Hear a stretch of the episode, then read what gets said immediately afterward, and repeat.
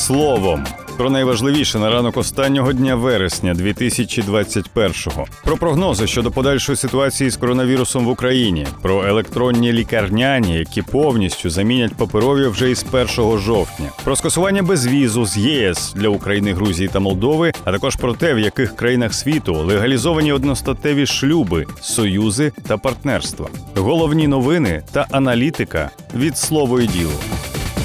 В Україні продовжує зростати рівень захворюваності на коронавірус. Кількість нових інфікованих цього тижня впритул підійшла до позначки в десять тисяч на добу, тоді як минулого тижня ледь перевищила дев'ять тисяч. Вся країна офіційно перейшла в жовту зону, а деякі області вже перебувають на порозі червоної. Аналітики та вчені прогнозують, що незабаром настане пік захворюваності, і нова хвиля матиме гірші наслідки, ніж попередня. У звіті Київської школи економіки за двадцять перше вересня експерти констатували, що в Україні розпочав новий сплеск коронавірусу. За останній тиждень кількість нових випадків зросла на шістдесят вісім відсотків.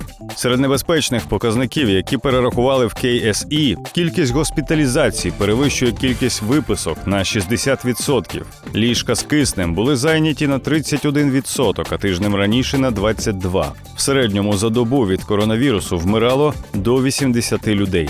У Національній академії наук опублікували свіжий прогноз щодо розвитку епідемії коронавірусу в Україні до дванадцятого жовтня. Вчені констатували, що за останні два тижні захворюваність прискорила зростання. Синхронно зростала кількість позитивних тестів і нових госпіталізацій – до сімдесят і п'ятдесят відсотків відповідно. Середня кількість інфікованих становить шість тисяч п'ятсот дев'яносто три людини на день. Це в два і два рази більше, ніж два тижні тому. Середня кількість летальних випадків становить сто п'ятнадцять на добу. Це вдвічі більше, ніж два тижні тому. Госпіталізують в середньому тисячу дев'ятсот дев'ятнадцять осіб за день. У другій половині вересня темпи зростання захворюваності в двадцять першому році виявилися значно вищі, ніж в дві тисячі двадцятому за ті ж дати. Наприклад, виявлена захворюваність і кількість Кількість летальних випадків вже вдвічі перевищують торічні значення. Видима летальність залишається близькою до трьох відсотків, і вікова структура хворих не дає підстав очікувати істотне її зниження, підкреслили в НАН. Ще одна відмінність від торішньої хвилі – високий рівень захворюваності серед молоді та серед літніх людей, але нижче серед людей працездатного віку. Проте, коли в МОЗ прогнозують пік захворюваності, які області вже є кандидатами на перехід до червоної зони карантину, читайте у нашому аналітичному матеріалі на сайті та в телеграм-каналі. А ще в Україні з першого жовтня повноцінно запрацюють електронні лікарняні. Із червня діяла перехідна модель. Висновок про тимчасову непрацездатність оформляли і в паперовому, і в електронному вигляді. Але з жовтня всі медичні установи, лікарі, пацієнти та роботодавці мають бути готові до переходу на виключно електронний варіант. Електронний лікарняний – це документ, який підтверджує тимчасову непрацездатність працівника і на підставі якого можуть нараховувати страхові виплати. Він зареєстрований в зазначеному МОЗ-порядку і має індивідуальний номер в спеціальному реєстрі. Для пацієнта щодо оформлення лікарняного майже нічого не зміниться. Аби оформити висновок про тимчасову непрацездатність, потрібно прийти на прийом до сімейного лікаря. Лікар або призначає лікування, або направляє до профільного фахівця. Відкрити електронний лікарняний лікар може тільки після особистого прийому. У момент створення лікарняного пацієнту надійде смс-повідомлення з оповіщенням про це. Тому важливо, щоб у сімейного лікаря завжди були актуальні контакти пацієнта. Медичний висновок формується в день звернення до лікаря. Якщо непрацездатність настала на вихідних, то лікарняний можна відкрити датою на день раніше, але не більше. Видати електронний лікарняний заднім числом можна, але тільки в трьох випадках. Якщо пацієнт перебував за кордоном, якщо людина була в процесі переїзду з одного регіону в інший, в разі технічної несправності електронної системи охорони здоров'я. За умови одужання пацієнта в установлений лікарем термін, електронний лікарняний закриється автоматично. І тут будемо мати очевидний плюс для пацієнта, бо задля закриття лікарняного не потрібно знову йти до лікаря на повторний прийом. Але задля продовження лікарняного відвідати лікаря доведеться. Детальніше про те, як будуть оформляти електронні лікарняні, як їх будуть оплачувати та яку вони міститимуть інформацію, читайте у нашому спецматеріалі на порталі. Напередодні в ЗМІ з'явилася інформація про те, що кілька держав ЄС підняли питання щодо можливого скасування безвізу з країнами Західних Балкан, а також з Україною, Грузією і Молдовою. Причина цього – серія зловживань з боку громадян цих країн.